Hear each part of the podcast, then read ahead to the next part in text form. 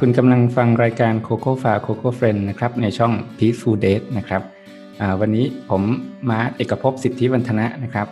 อยู่กับพี่ซุยครับ คุณวรรณาจารุสมบูรณ์ครับ สวัสดีครับ สวัสดีค่ะครับอ่าตอนนี้ก็จะเป็นรายการตอนพิเศษนะครับ เราเอาเนื้อหาจากการถอดบทเรียน คนที่ทำงานเรื่องชุมชนกรุณานะครับ เพื่อการอยู่และตายดีเนี่ยมาสรุปแล้วก็เล่าสู่กันฟังนะครับว่า มันมีประเด็นสำคัญอะไรบ้างจากการทำงานนะครับ ซึ่งหัวข้อที่เราจะคุยกันวันนี้เนี่ยก็คือการพัฒนางานอาสาสมัคร ในการดูแลผู้ป่วยระยะท้ายในโรงพยาบาลแล้วก็ชุมชนนะครับพี่ซุยได้อยู่ทั้งวันเลยนะครับเป็นกระบวนการนำการถอดบทเรียนนี้นะครับ มีผู้เข้าร่วมเนี่ยโอ้หลากหลายทีเดียวนะครับ ก็จะมีคนทำงานจากชุมชนนะครับ แล้วก็จิตอาสาที่ร่วมกิจกรรมเองนะครับ ผู้จัดงานจิตอาสานะครับในโรงพยาบาลและชุมชนนะครับ แล้วก็เครือข่ายของชุมชนกรุณานะครับ หลายที่หลายแห่งนะฮะพี่ซุยเห็นยังไงกับหัวข้อนี้ครับมันมีมันมีความจำเป็นอย่างไรที่จะต้องถอดบทเรียนเรื่องการดูแลงานอาสาสมัครครับคือว่าตอนนี้เนี่ย ออต้องบอกว่างานจิตอาสาเนี่ยมันแทบจะมีทุกที่เนาะแล้วก็มีความหลากหลายสูงมากเอ่อแล้วก็หลายหลายกลุ่มเราก็ไม่เคยได้มีโอกาสร่วมงานนะแล้วก็เลยคิดว่า เอ่อมันเป็นมันมันควรเป็นโอกาสที่เราได้มาพูดคุย แล้วก็แลกเปลี่ยนเรียนรู้ซึ่งกันและกัน ซึ่งแต่ละกลุ่มอย่างที่มาร์เล่าไปเนี่ยก็จะมีประสบการณ์ที่หลากหลายแล้วก็แตกต่างกัน บางคนทำงานอยู่ในชุมชนชนบทก็อาจจะเป็นภาพหนึ่ง คนที่ทำงานอยู่ในเมืองอย่างเช่น แบบอาสาของเครือข่ายพุทธิกาเนาะหรือว่าของกลุ่มธนาคารจิตอาสาที่ลุกขึ้นมาทำระบบฝากเวลาอะไรอย่างเงี้ยค่ะ มันก็จะมีบริบทบทบริบทของคนในเมือง ซึ่งก็แตกต่างกันไปนะคะ รวมถึงคนที่ทำงานอาสาที่เป็นกึ่งกึ่งเนาะมีหน้าที่ที่เป็นแบบอยู่ในชุมชน อย่างเช่นเอ่อ caregiver ที่อยู่ในชุมชนอะไรอย่างเงี้ยค่ะ หรือแบบจิตอาสาในโรงพยาบาลนะคะ อันนี้ก็เป็นภาพที่มัน อาจจะมันดูคล้ายเนาะเวลาเราไปทำงานกับกลุ่มเป้าหมายที่เป็นผู้ป่วยผู้ดูแล หรือว่าผู้ป่วยระยะสุดท้ายเออกลุ่มที่ทำหน้าที่ดูแลผู้ป่วยระยะสุดท้ายเนี่ยมันดูมันดูเหมือนมันมีคนทำงานเต็มไปหมดเลย แต่ว่าแต่ละคนก็มีที่มามีแรงบันดาลใจ แล้วก็มี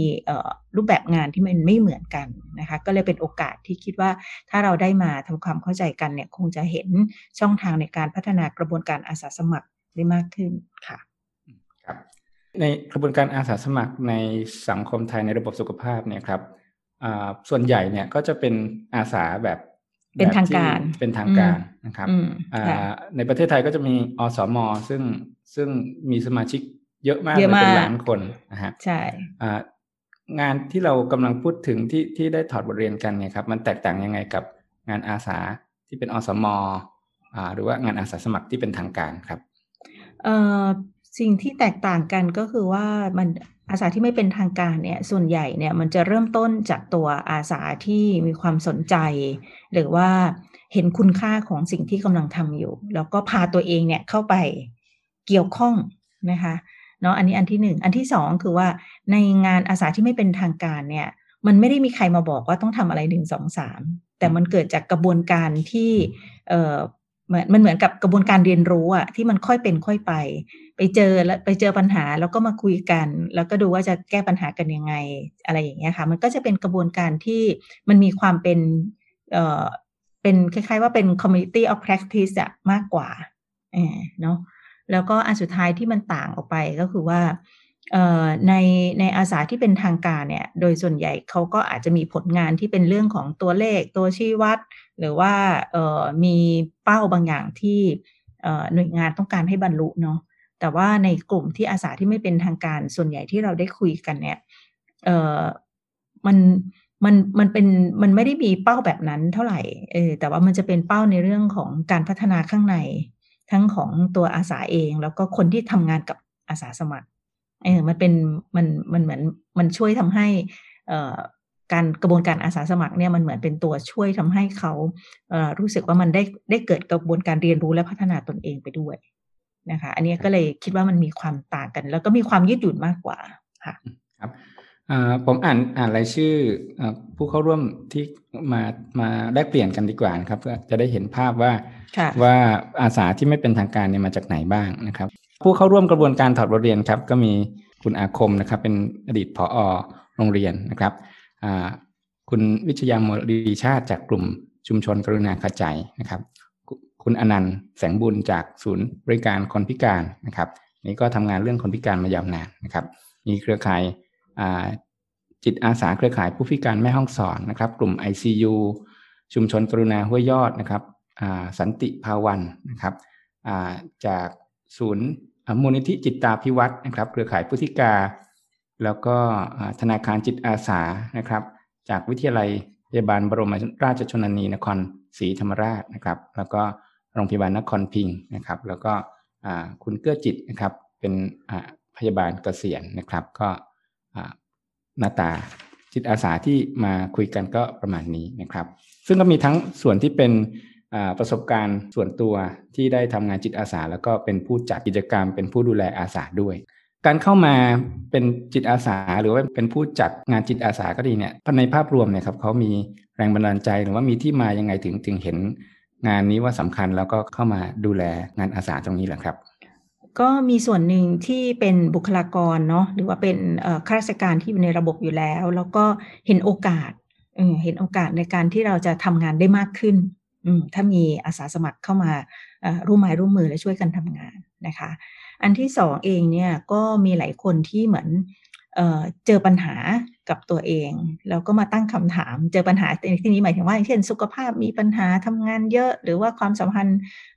ในครอบครัวมีปัญหาอะไรอย่างเงี้ยค่ะ แล้วก็กลับมาตั้งคำถามกับตัวเองว่า เอ๊ะเราอยากทำอะไรเราอยากจะมีคุณค่าแบบไหนอะไรเงี้ยค่ะ ก็เริ่มมองหางานอาสาสมัครที่มันตอบโจทย์ชีวิต แล้วก็เป็นไปเพื่อผู้อื่นด้วยอย่างเงี้ยค่ะ อันที่สามเนี่ยก็จะเป็นกลุ่มที่อาจจะเริ่มต้นจากที่ตัวเองเป็นอาสาสมัครอยู่แล้ว แล้วก็อย่างเช่นพระจอมอย่างเงี้ยค่ะ ก็เป็นไปเยี่ยมผู้ป่วย แล้วก็คิดว่ามีก็ไปเห็นประเด็นว่ามีพระอาพาธที่ไม่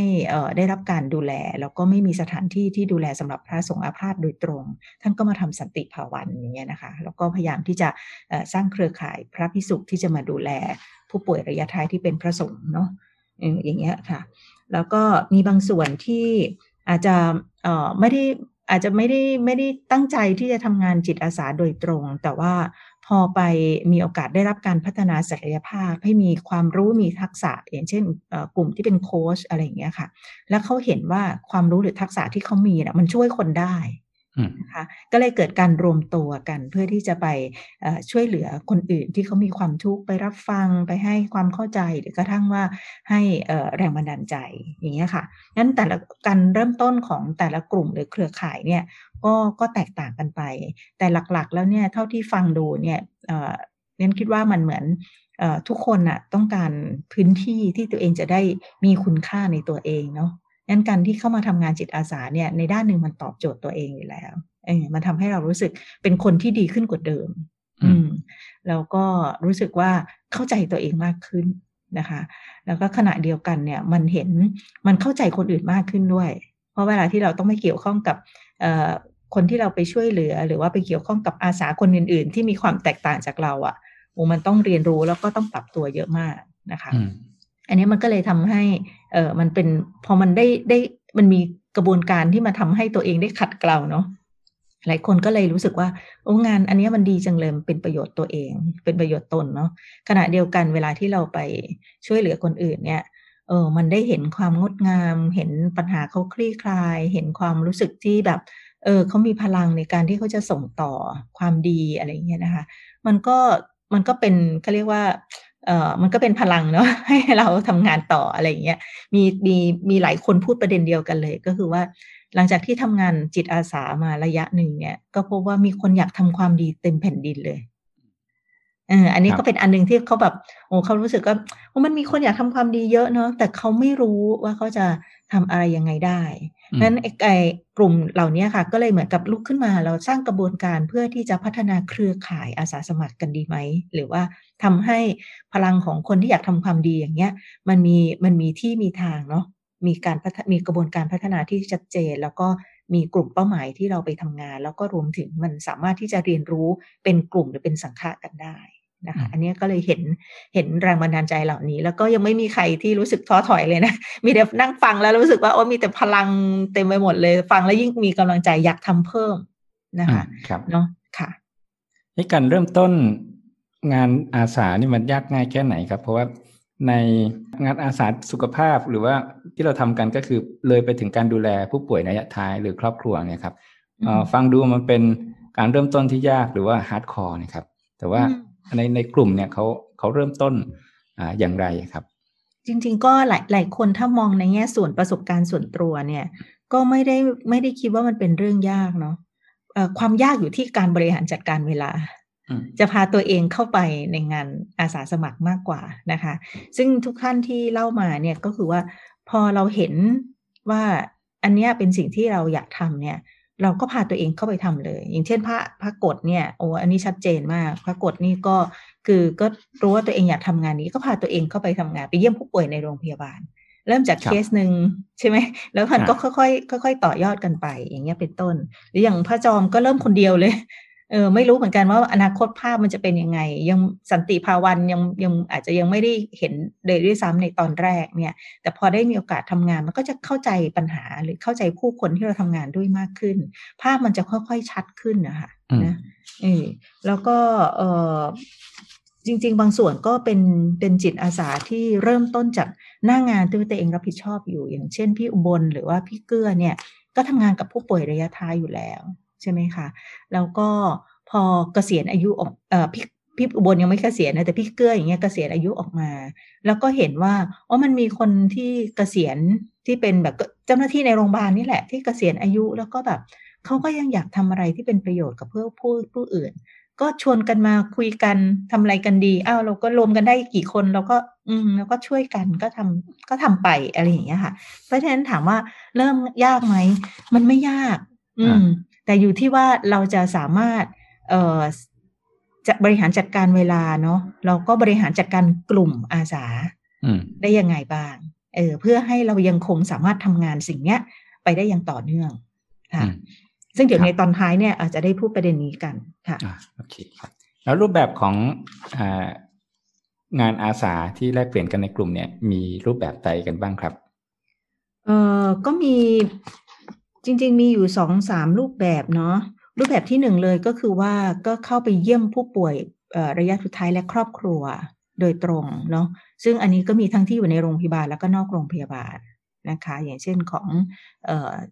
ห้วยยอดเนาะหรือว่าอย่างของพี่เกื้อพี่อุบลอะไรอย่างเงี้ยนะคะ ก็ก็มีการนี่ค่ะมันมันเชื่อมโยงกับงานที่เขาทำอยู่แล้วเนาะ รูปแบบที่สองเนี่ยก็จะเป็นเรื่องของการที่ทำงานกับชุมชนทำงานกับชุมชน ซึ่งก็ต้องไปดูว่าในชุมชนเรามีศักยภาพอะไรบ้าง มีใครอยู่ตรงไหนอะไรอย่างเงี้ยนะคะ ซึ่งก็จะมีความหลากหลายของประเด็น แล้วก็กลุ่มเป้าหมายที่เข้าร่วมอย่างของครูยอดนี่เห็นชัดเลยว่า มันเป็นมันเป็นการทำงานจิตอาสาที่มันเชื่อมโยงกับชุมชนเออมันอาจจะไม่ได้เอาประเด็นใดประเด็นหนึ่งเป็นตัวตั้ง แต่ไปดูว่าชุมชนบริบทตรงนั้นเนี่ยเป็นยังไง นะคะแล้วเขาต้องเขาเมีประเด็นปัญหาอะไร แล้วก็งานอาสาตรงเนี้ยมันจะเข้ามาพัฒนาชุมชนยังไงนะคะซึ่งก็คล้ายๆ กับชุมชนกรุณาในบางพื้นที่ที่เราทำงานอยู่อย่างของเบนซ์อย่างเงี้ยนะคะที่ลงไปเยี่ยมผู้ป่วยและครอบครัวเข้าไปทำงานกับชุมชน แล้วเราก็จะค่อยๆเห็นประเด็นนะคะซึ่งอย่างของเบนซ์เนี่ยก็จะอย่างหนึ่งก็คือว่าคือคืออย่างพ่อหลวงอนันต์ทำเรื่องคนพิการ แต่ว่าพอเราไปเยี่ยมผู้ป่วย เราก็จะเห็นว่าคนพิการที่อยู่ในครอบครัว ซึ่งก็มีผู้ป่วยระยะท้าย แล้วก็มาถึงจุดหนึ่งผู้ผู้คนพิการเองที่อยู่ในระยะท้ายก็ต้องการการช่วยเหลือดูแลอย่างเงี้ยค่ะมันก็เลยจากเดิมที่ทำงานเรื่องคนพิการ มันก็เลยขยับมาทำงานที่มันกว้างขึ้นเนาะมันได้ดูแลผู้ป่วยติดเตียง มันได้เห็น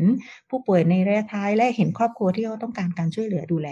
อะไรแบบนี้ค่ะ ซึ่งมันมันมันเหมือนกับตัวเอาตัวเองเข้าไปในชุมชน แล้วก็อาจจะเริ่มจากการที่ทำอะไรสิ่งใดสิ่งหนึ่ง เนี่ย แต่เดี๋ยวประเด็นมันเชื่อมกันอ่าประเด็นมันเชื่อมกันเนาะอันนี้ก็เป็นเป็นอีกรูปแบบหนึ่ง ซึ่งเอ่อเอ่อคิดว่ามันเป็นไปโดยธรรมชาติเนาะเออกับอีกรูปแบบหนึ่งก็คือเป็นการเอ่อเป็นการรวบรวมอาสาสมัครที่สนใจจากข้างนอกเนาะอย่างเช่นของเครือข่ายผู้พิการเนี่ยก็รับสมัครเลย ผ่านเครือข่ายผ่านโซเชียลมีเดีย ICU กลุ่ม ICU เนาะก็เหมือนกันก็รับอาสาสมัคร รับมาเสร็จแล้วก็มาพัฒนาศักยภาพมาเอ่อมาอบรมให้ความรู้อะไรอย่างเงี้ยค่ะ แล้วก็เข้าไปเยี่ยมหรือไปรับฟังผู้ป่วยในโรงพยาบาลเนาะหรืออย่างของอาสาสมัครของเครือข่ายผู้พิการเนี่ยก็จะลงไปอำนวยความสะดวกให้กับคนไข้และผู้มารับบริการ นะคะที่โรงพยาบาลประสาทอย่างเงี้ยเป็นต้น ซึ่งอันนี้ก็จะเป็นลักษณะคือเหมือนแบบมีภารกิจชัดเจนเออมีการเอ่อเรียกว่ามีการจัดตั้งเนาะมีภารกิจชัดเจน แล้วก็มีกระบวนการในการเข้าไปติดตามดูแลพี่เลี้ยงอะไรอย่างเงี้ยค่ะนะคะแล้วก็อีกอีกกลุ่มหนึ่งก็จะเป็นอีกอีกรูปแบบหนึ่งเนี่ยก็คือเป็นเรื่องของการให้คำปรึกษาอย่างของมูลนิธิจิตตาพิวัตรเนี่ยก็อันนี้มันก็เป็นในลักษณะที่ เครือข่ายเป็นกลุ่มที่มีทักษะในการรับฟังทักษะในการโค้ชใช่ไหมคะก็เลยเอาทักษะอันเนี้ยไปช่วยเหลือคนที่เขาต้องการนะคะซึ่งอาจจะหมายถึงญาติผู้ที่เขากำลังประสบปัญหาอยู่ตอนนี้หรือผู้ป่วยอะไรอย่างเงี้ยค่ะ รวมถึงตอนนี้สถานการณ์โควิดอะไรเงี้ยนะก็ก็สามารถที่จะเอาทักษะเหล่านี้ไปดูแลได้ แล้วมันก็ดูสักมันก็จะมีกลุ่มก้อนประมาณนี้ค่ะ กลุ่มที่มีของเนาะอยากแบ่งปันนะกลุ่มที่มีพื้นที่เออก็ ใช่ไหมคะก็เข้าไปทำงานกับชุมชนหรือพื้นที่ที่ตัวเองทำงาน กลุ่มที่มีเอ่อมีมีเขาเรียกว่าอะไรมีเครือข่ายหรืองานงานที่อยู่เชื่อมโยงกับระบบอยู่แล้ว เช่นพวกโรงพยาบาล อันนี้นี่ก็เป็นอีกกลุ่มหนึ่งเนาะแล้วก็กลุ่มที่เป็นนี่ค่ะเริ่มข้าราชการข้าราชการหลังเกษียณเนี่ย อันนี้ก็เป็นอีกกลุ่มหนึ่งที่มันเหมือนกับ โอ้มันมันมีเวลาเนี่ย เออแล้วก็อยากทำอะไรที่มีคุณค่าอะไรแบบนี้ค่ะ แล้วก็มานั่งดูว่าเอ๊ะเราจะทำอะไร เพราะอาคมเนี้ยก็มาทำงานกับกลุ่มข้าราชการเกษียณอะไรอย่างเงี้ยค่ะ ก็ซึ่งก็น่าสนใจค่ะ ซึ่งกลุ่มนี้จะมีมากขึ้นเรื่อยๆนะคะ ตามที่ต่างๆค่ะ ครับทีนี้ที่พี่ซุยเราบอกว่าอาสาคนอยากทำความดีคนอยากเป็นอาสาเนี่ยเยอะมากเลยนะครับ แต่ว่าคนที่จัดเนี่ยจะไม่มากนักนะ ทีนี้คนที่ที่เริ่มอยากจะ จะประสานสร้างงานจิตอาสาหรือว่าดูแลกลุ่มเนี่ยจะต้องมีคุณสมบัติหรือว่ามีมีความทักษะอะไรบ้างที่สำคัญสำคัญนะครับโอ้อันนี้เราคุยกันเยอะเลย แล้วก็ได้เห็นประเด็นที่น่าสนใจเนาะอันที่หนึ่งเลยเนี่ยเอ่อหลายคนคุยกันว่าเราก็ต้องรู้ว่ากลุ่มเป้าหมายเราเป็นใครอ่าแล้วก็เขามีมีบริบทแบบไหน ซึ่งทุกวันนี้แม้แม้กระทั่งว่าแบบกลุ่มเป้าหมายที่ แม้กระทั่งข้าราชการเกษียณด้วยกันเองเนี่ยก็มีความหลากหลายของกลุ่มเนาะอย่างเช่นกลุ่มที่เป็นแบบเอ่อคนที่ทำงานแบบฝ่ายสนับสนุนเนาะหรือกลุ่มที่เป็นแบบโอ้โหหัวหน้างาน กลุ่มที่เป็นแบบเอ่อแบบมีตำแหน่งสูงๆ แล้วเป็นข้าราชการเกษียณนะก็จะต่างกับพนักงานเจ้าหน้าลูกจ้างที่เป็นมาเกษียณอย่างเงี้ยค่ะ มันมีความหลากหลายเยอะมากเลยเนี่ยนั่นนี่เราต้องรู้จักกลุ่มเป้าหมายของเรา หรือเวลาที่เราเข้าไปอยู่ในชุมชนอย่างเงี้ยทำงานกับชุมชนเนี่ย โอ้เราก็ต้องรู้เครือข่ายระบบคนที่อยู่ในชุมชนนั้นว่าเขามีโครงสร้างการเมืองแบบไหน โครงสร้างอำนาจเป็นยังไง ระบบความสัมพันธ์ในชุมชนเป็นยังไง ใครคือ key person ในชุมชนวันนี้มันต้องทำความมันต้องรู้จักกลุ่มเป้าหมายที่เราไปทำงานอย่างยิ่งเนาะหรืออย่างของอพี่เกื้อพี่บนที่เขาลงทำงานกับผู้ป่วยเป็นหลักเนี่ยเขาก็ต้อง พาผู้ป่วยไปเรียนรู้และเข้าใจว่าผู้ป่วยกลุ่มนี้เขาเป็นใคร อย่างของพี่เกื้อเนี่ยพาไปวัดคำประมงเลย ให้จิตอาสาไปรู้จักเลยว่าเนี่ยผู้ป่วยระยะท้ายคือหน้าตาแบบนี้นะได้มีโอกาสไปใช้ชีวิตร่วมกัน ได้ไปรู้จักญาติได้ไปเห็นภาพจริง ๆ ก่อนที่คุณจะไปทำงานนะคะซึ่งอันที่หนึ่งอันเนี้ยก็คือเรื่องต้องรู้จักกลุ่มเป้าหมายที่เราไปทำงานเนาะอันที่สองเนี่ยมันจะต้องมีการเอ่อปรับเขาเรียกว่าคล้าย ๆ ปรับ mindset อะหรือจูนกัน เออจูนกันว่า เอองานที่เราจะไปทำเนี่ยมันคืออะไร ปรับหรือจูนทัศนคติให้เข้าใจตรงกันนะคะ ซึ่งอันนี้ก็เป็นเรื่องสำคัญเหมือนกัน เพราะว่ายิ่งถ้ากลุ่มเป้าหมายหลากหลายมากเท่าไหร่เนี่ยค่ะ การพูดคุยกันเพื่อจะทำความเข้าใจว่าสิ่งที่เราไปทำจะกำลังไปทำจิตอาสาคืออะไรเนาะขอบเขตที่เป็นไปได้คืออะไร อะไรที่เป็นสิ่งที่มันอาจจะเป็นเรื่องที่ต้องมาพูดคุยหารือหรือตกลงกันอะไรอย่างเงี้ยค่ะ อันนี้เป็นสิ่งที่คิดว่าสำคัญมากเนาะเราไม่ใช่แค่มอบหน้าที่ให้ไปแล้วก็แบบจบไปเนาะแต่ว่ามันเป็นเรื่องที่จะต้องมาพูดคุย หาข้อตกลงอะค่ะหรือข้อสรุปบางอย่างร่วมกัน ซึ่งอันนี้เป็นมันเป็นทักษะของการที่ต้องทำงาน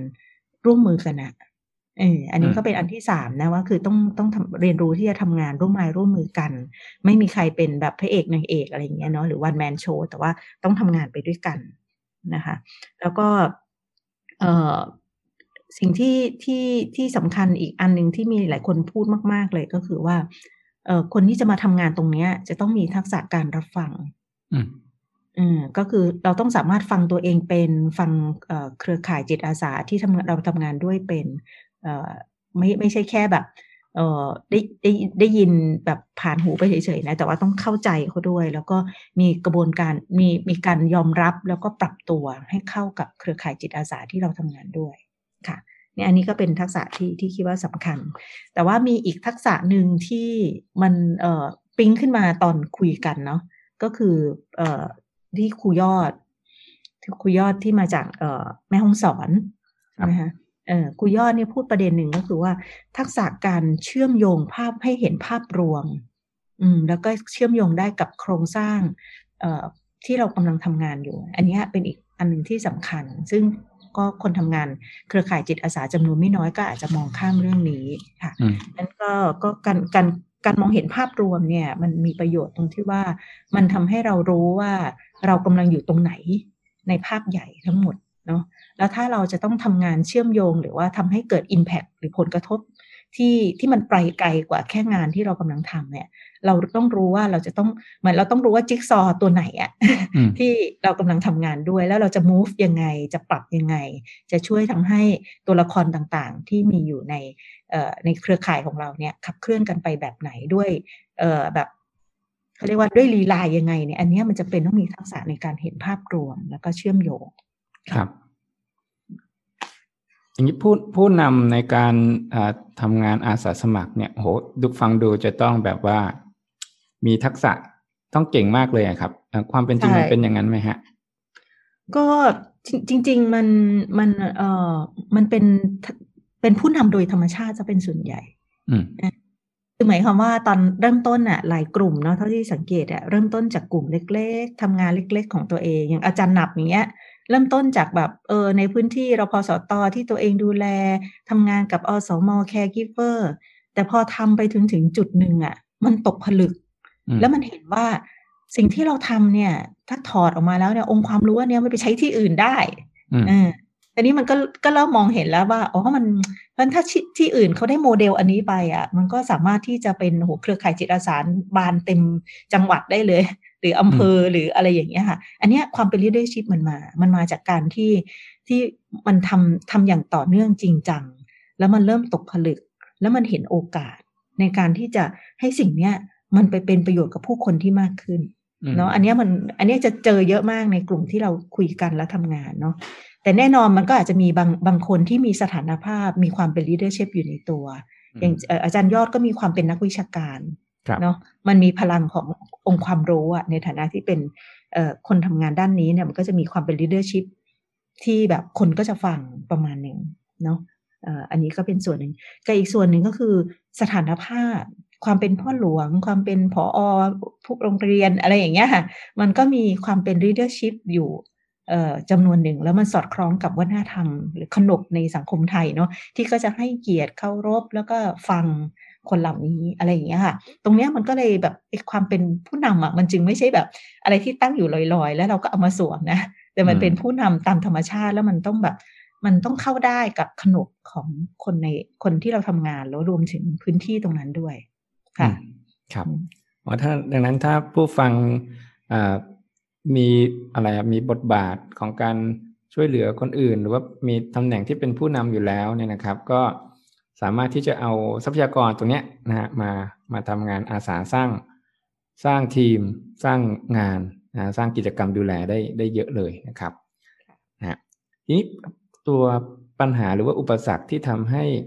งานอาสาสมัครเนี่ยบางที่อาจจะตันหรือว่าขยับไปไม่ได้ หรือแม้แต่อ่าอะไรอะฮะหดตัวเล็กลงหรือว่าเจออุปสรรคนะทางตันอะไรแบบนี้มันมีมีอย่างไรบ้างไหมครับ ในในในวงนี้ครับก็เท่าที่เราคุยกันนะ ทุกคนก็ก็ไม่ได้รู้สึกว่ามันเป็นปัญหาที่ซีเรียสนะ รู้สึกว่ามันเป็นโอกาสในการเรียนรู้มาก ๆ เลย ทุกคนก็บอกว่า เออแบบ เนี่ยปัญหาเหล่านี้มันก็ทำให้เราได้คิดหาวิธีแล้วก็มาเรียนรู้ด้วยกันนะ อย่างของของพระจอมเนี่ยก็ก็ชัดมากเลยว่า พอทำสันติภาวันเสร็จปุ๊บเนี่ย ปัญหาคือไม่มีพระ เราก็ไม่มีอาสาที่จะมาดูแลเพราะเงื่อนไขหรือข้อจำกัดเยอะ อย่างเช่นต้องเป็นผู้ชายจะต้องมันแล้วก็ต้องเป็นพระอาพาธในระยะท้ายอะไรอย่างเงี้ยค่ะ เงื่อนไขหลายอย่าง ซึ่งทำให้ตัวทีมงานมีข้อจำกัด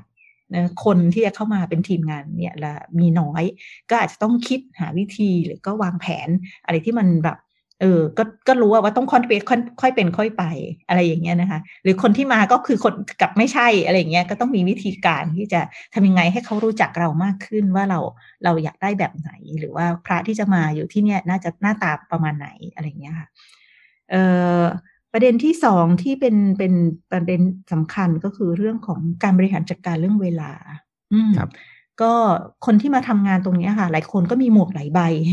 ต้องบริหารจัดการเครือข่ายเอ่อหลายกลุ่มอะไรอย่างเงี้ยค่ะเรื่องการบริหารจัดการเวลาเนี่ยอันนี้สำคัญ ซึ่งบางคนก็ยังมีหน้างงานที่ตัวเองรับผิดชอบอยู่แล้วอย่างเงี้ยอย่างเช่นเอ่อเบนเนาะที่ก็เป็นจิตนักจิตอยู่ในโรงพยาบาล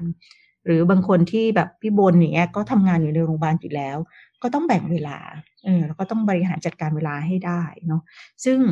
เอ่อมันก็ไม่ได้ถึงกับเป็นอุปสรรคอะแต่มันก็คือว่า เอ๊ะเราจะเราจะสามารถที่จะบริหารจัดการเวลายังไง ที่จะเราก็ยังไม่งานเราไม่เสีย แต่เครือข่ายก็ได้ประโยชน์ด้วยนะคะ อย่างเบนอันหนึ่งที่แลกเปลี่ยนและน่าสนใจคือเบนคุยกับชุมชนเลย ว่าเบนทำงานประจำแต่ว่าเบนจะเข้าชุมชนได้ตอนเย็นตอนค่ำเขาจะโอเคไหม อะไรอย่างเงี้ยเป็นต้นซึ่งมันเป็นเรื่องที่คุยกันได้ค่ะนะคะอันที่สามเนี่ยก็คือว่าเราพูดถึงว่ามันในชุมชนน่ะ เราจะเริ่มเห็นว่าข้อต่อระหว่างโรงพยาบาลกับชุมชนเนี่ย มันมันค่อนข้างขาดหายไปเพราะฉะนั้นกลุ่มเครือข่ายจิตอาสาที่ลุกขึ้นมาทำงานหลายกลุ่มเนี่ย เหมือนเราทำหน้าที่เป็นข้อต่อตรงเนี้ย อืม ซึ่งเดิมทีแบบ มันเหมือนกับว่า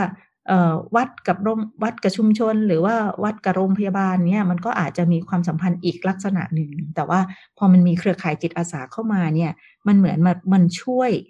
เชื่อมเนาะซึ่งอันเนี้ยบทบาทของชุมชนกรุณานี่ก็เลยสำคัญขึ้นมาว่า บางทีเออมันเราเหมือนเราเห็นกันอยู่นะ แต่ว่ามันไม่มีตัวเชื่อม แล้วมันทำให้อย่างเช่น คนจำนวนไม่น้อยอยากไปช่วยงานในโรงพยาบาล หรือว่าหมอในโรงพยาบาลเนี่ย ก็ต้องการจิตอาสามาช่วย แต่ไม่รู้จะไปหาที่ไหนอย่างเงี้ยค่ะมันต้องมีคนที่เป็นตัวเชื่อม แล้วเป็นคนที่ทำให้เอ่อทั้งสองฝ่ายเกิดความมั่นใจว่านี่คือพื้นที่แล้วที่เราจะเราเรียนรู้ไปอย่างเท่าเทียมกันอะ อันนี้ก็เป็นเรื่องเรื่องสำคัญที่ที่คิดว่าณตอนเนี้ยเรายังต้องการข้อต่ออันนี้ค่อนข้างเยอะ คือเราเห็นในชุมชนเราเห็นกลุ่มก้อนต่างๆ มากมาย แต่ข้อต่อที่จะทำให้เราเห็นกันและกันแล้ว ดึงเอาศักยภาพที่แต่ละคนมีมาร้อยกันอะแล้วเดินไปด้วยกัน อันนี้เป็นอีกอันหนึ่งเลยที่คิดว่ามันอาจจะเป็นความท้าทายของคนที่ทำงานเครือข่ายจิตอาสาเนาะเอ่อประเด็นที่ที่สี่เนาะที่ที่น่าสนใจก็คือว่า ณตอนนี้มันมีความเป็นปัจเจกสูงมาก แล้วก็แม้กระทั่งอาสาที่เราทำงานก็มีความหลากหลายที่ว่าโหมันหลายเฉดมากเลยอย่างที่พูดตอนแรกเนี่ย ก็มีอาสาที่แบบโอ้โหอยากจะพึ่งพิงเราในลักษณะแบบสงสงเคราะห์เนาะอยากได้รับความช่วยเหลืออะไรอย่างเงี้ยเอ่อเพื่อที่จะแบบตัวเองได้ไปได้ได้เขาเรียกได้ได้รับได้พึ่งพิงกับแหล่งทรัพยากรหรือแหล่งอำนาจบางอย่าง ซึ่งก็มีอยู่ไม่น้อย ซึ่งก็ไม่ใช่ว่าไม่ดีนะ แต่ว่าเราก็ต้องดูแลเขาอีกแบบหนึ่งอืม นะหรือว่าจิตอาสาที่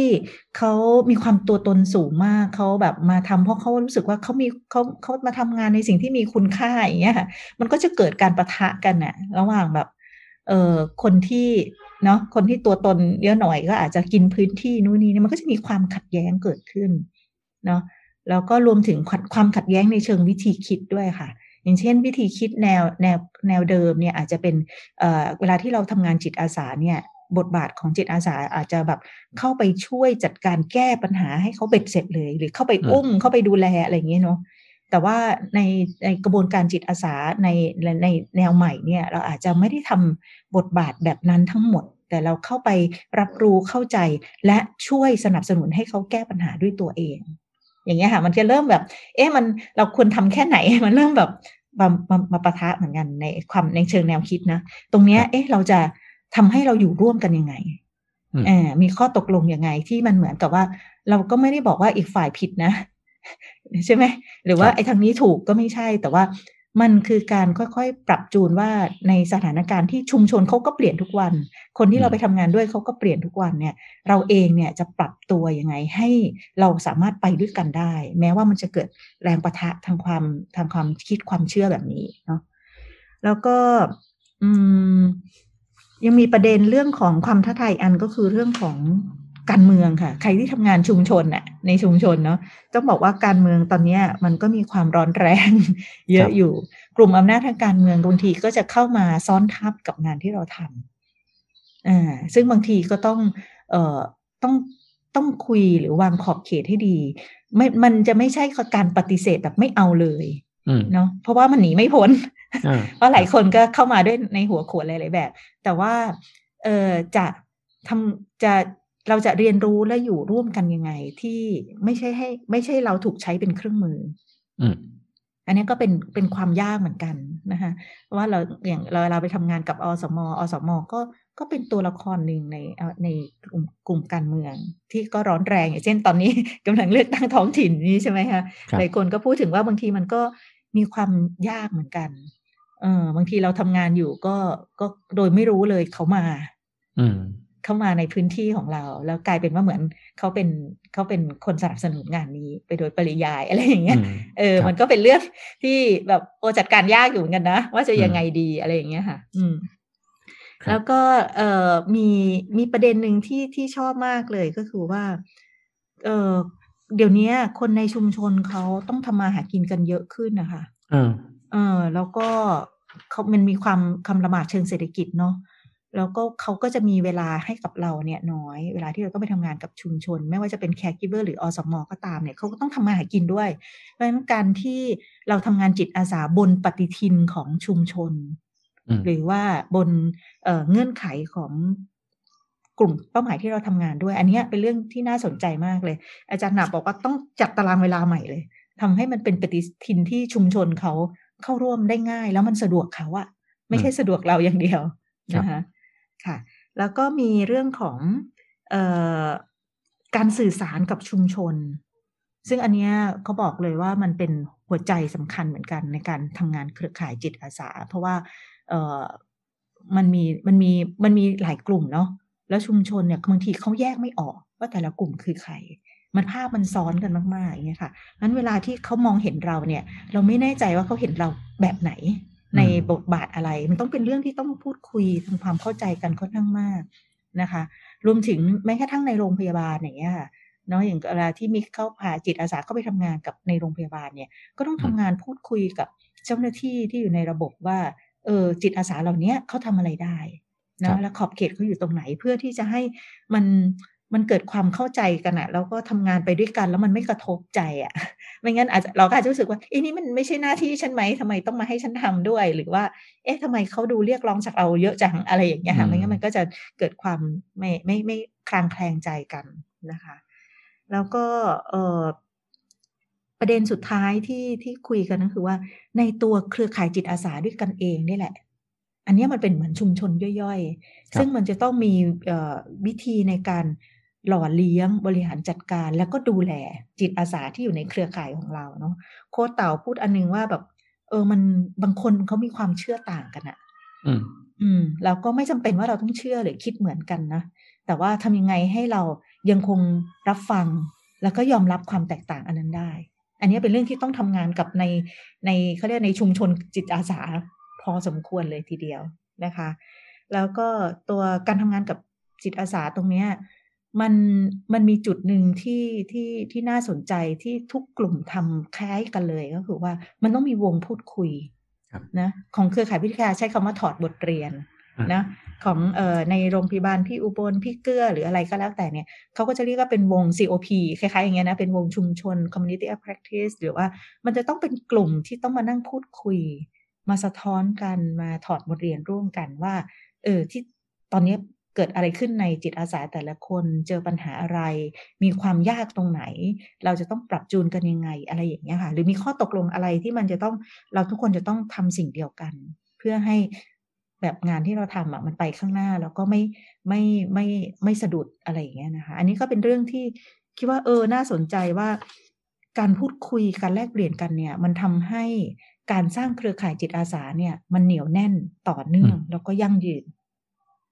นะถ้าเกิดว่าไม่มีวงพูดคุยแลกเปลี่ยนเรียนรู้กันแบบนี้ค่ะ มันเหมือนต่างคนต่างไปทำแล้วเราก็ไม่รู้ที่เขาไปทำอะทำแล้วเป็นยังไงอะไรอย่างเงี้ยแล้วบางทีบางคนเขาก็ทำเยอะบางคนทำน้อย มันก็อาจจะมีเรื่องแบบคาใจกันเนาะเออทำไมคนนี้ดูแบบโดดเด่นจังเลยดูทำแบบคนนี้ทำไมทำน้อยกว่าฉันอะไรเงี้ยมันก็จะมีปัญหาอีลุงตุงนางที่ทำให้ต้องมานั่งแก้ระยะยาว แต่ถ้ามันมีวงพูดคุยเนี่ยเอ่อซึ่งเป็นวงที่รับฟังจริงนะมันจะเกิดกระบวนการ เอ่อเข้าใจกันยอมรับกัน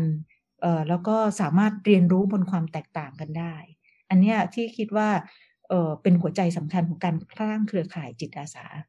ในการที่จะไปทำงานกับกลุ่มเป้าหมาย ไม่ว่าจะเป็นในชุมชนหรือโรงพยาบาลค่ะครับอะอันนี้ก็เป็นอ่าสรุปนะฮะสาระนะครับที่ได้คุยกันทั้งวันเลยนะฮะก็สกัดออกมาได้ประมาณนี้ ซึ่งซึ่งเดี๋ยวทางพีทฟูเดก็จะ แปะนะครับหรือหรือว่าทำรายอ่าตอนนี้ก็มีทำบทความด้วยนะครับ บทความจากจากวงพูดคุยอันนี้นะครับ ก็สามารถติดตามได้ที่เพจ Peaceful Date นะครับ แล้วก็ติดตามรับฟังรายการพิเศษ อันนี้นะครับในพอดแคสต์ Coco f a Coco Friend จากช่อง Peaceful Date ได้นะครับเป็นวงที่น่าสนใจมากเลยนะครับ แล้วก็จะมีวงแบบนี้อีกนะครับในทุกๆเดือนนะครับ ครั้งหน้าเนี่ยเราก็จะคุยกันเรื่องอการสร้างความร่วมมือกันนะครับ ในการดูแล ผู้ป่วยระยะท้ายและครอบครัวนะครับก็อาจจะสักอีกสักสองสัปดาห์ก็คงได้คุย แล้วก็มาแลกเปลี่ยนให้คุณผู้ฟังได้ติดตามรับฟังกันนะครับสำหรับวันนี้ผมมาร์ทแล้วก็พี่ซุยลาไปก่อนนะครับ พบกันครั้งหน้าครับ สวัสดีครับ สวัสดีค่ะ